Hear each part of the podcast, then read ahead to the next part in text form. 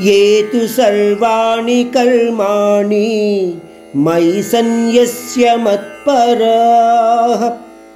अनन्येनैव योगेन मां ज्यायन्तमुपासते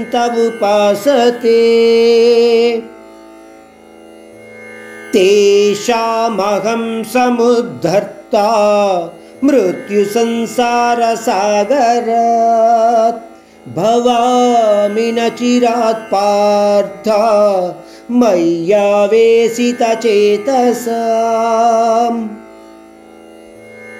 ఈ శ్లోకాలలో మృత్యు సంసార సాగరాత్ అన్న పదజాలము వాడబడింది.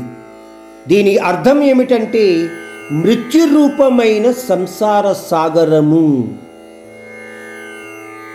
కాస్త వివరంగా చెప్పుకుంటే సముద్రములో ఈదుతున్న వాడికి ఒడ్డు కనబడదు. అంటే మధ్యలో ఈదుతున్న వాడికి.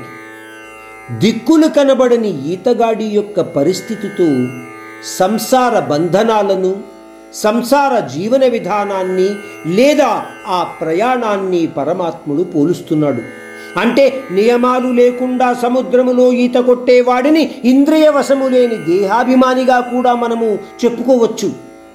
పోతే నియమాలతో ఈత కొట్టేవాడు దిక్కులను మననం చేసుకుంటూ దారికి చేరగలుగుతాడు.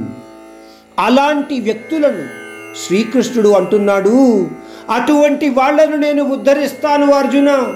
మృత్యు సమానమైన సంసార సాగరం నుండి వాళ్ళను బయటకు తీస్తాను. ఈ శ్లోకాలలో పరమాత్ముడు ఆయన యొక్క అనుభూతిని పొందాలి అనుకున్న వాళ్ళు ఎటువంటి విషయాలను పాటించవలసి ఉంటుంది అన్నది ఈ విధంగా తెలియచేస్తున్నాడు. నువ్వు చేసే ప్రతి కర్మను దాని ఫలాన్ని నాకే అర్పించు. ఇంతకుముందు కూడా విన్నాం ఇది. చేసే కర్మతో కానీ దాని ఫలంతో కానీ ఎటువంటి బంధాన్ని పెంచుకోకు. అంటే ఎటువంటి ఆసక్తిని మనస్సులో ఉంచుకోకు. బ్రహ్మాండ నాయకుడే నీ గమ్యస్థానము అన్న భావనతో సమస్త కర్మలు చెయ్యి. ఆయననే గమ్యస్థానం అనుకున్నప్పుడు నీకు ఫలాల మీద ఏ రకంగానూ ఆసక్తి ఉండదు. అన్ని అడ్డంకులను అధిగమించిన అనన్య భక్తితో నన్ను స్మరించు అర్జున.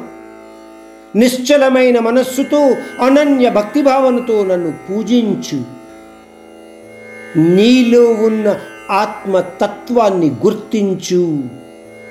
ఈ విధంగా ఏ వ్యక్తి అయితే నన్ను ధ్యానిస్తాడో అటువంటి వ్యక్తికి ఈ సంసార బంధనాల నుంచి చాలా సులభంగా ముక్తి పొందగలిగే అవకాశము ఉంటుంది.